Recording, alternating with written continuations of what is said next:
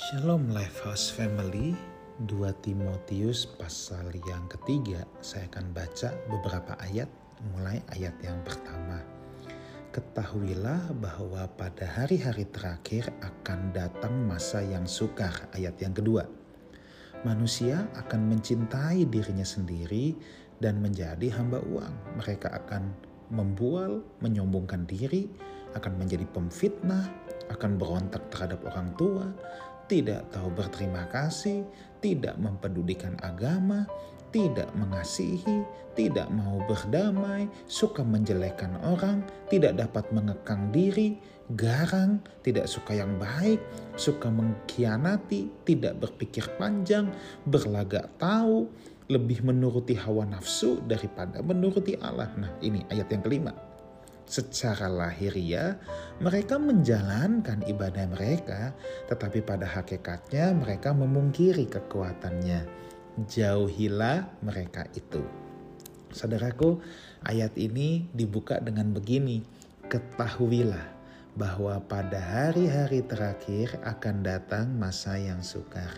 Saudaraku, menjelang kedatangan Tuhan yang kedua kali, saya harus ingatkan sekali lagi bahwa kedatangan Tuhan Yesus Kristus itu bukan isapan jempol ya.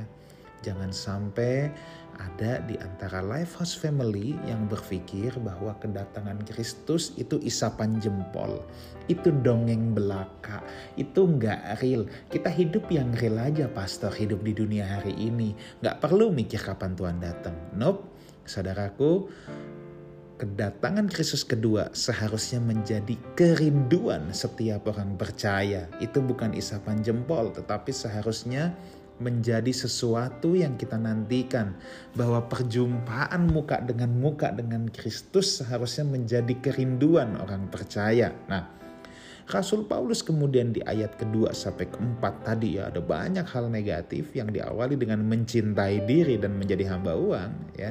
Itu merupakan ciri-ciri keadaan manusia di akhir zaman ini atau menjelang kedatangan Kristus. Nah, tetapi saya mau kita lihat ayat yang kelima. Secara lahiriah mereka menjalankan ibadah mereka. Artinya apa? Orang-orang yang kemudian ya seperti yang sudah dijabarkan tadi dari ayat 2 sampai 4 tadi mencintai diri, jadi hamba uang, tidak mengasihi, ya, tidak suka yang baik, jadi garang dan lain sebagainya, itu tetap melakukan ibadah, Saudara. Makanya secara lahiriah mereka menjalankan ibadah mereka. Kalau saya parafrasekan dengan situasi hari ini, Saudara ya, maka uh, ayat ini seakan ingin berkata gini, mereka tetap datang kebaktian loh, tetap ikut ibadah loh, tetap ikut kegiatan gereja loh. Tetapi pada hakikatnya mereka memungkiri kekuatannya.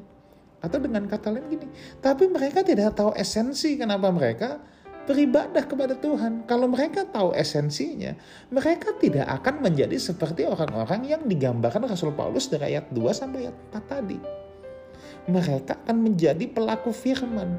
Mereka justru menjadi semakin serupa dengan Kristus. Nah, singkat kata apa? Di hari-hari terakhir ini saudara, kesukaran memang akan datang. Kita melihat kondisi dunia ini bukan semakin baik, semakin buruk. Penyakit makin aneh-aneh ya. Semua hal semakin tidak kondusif ya.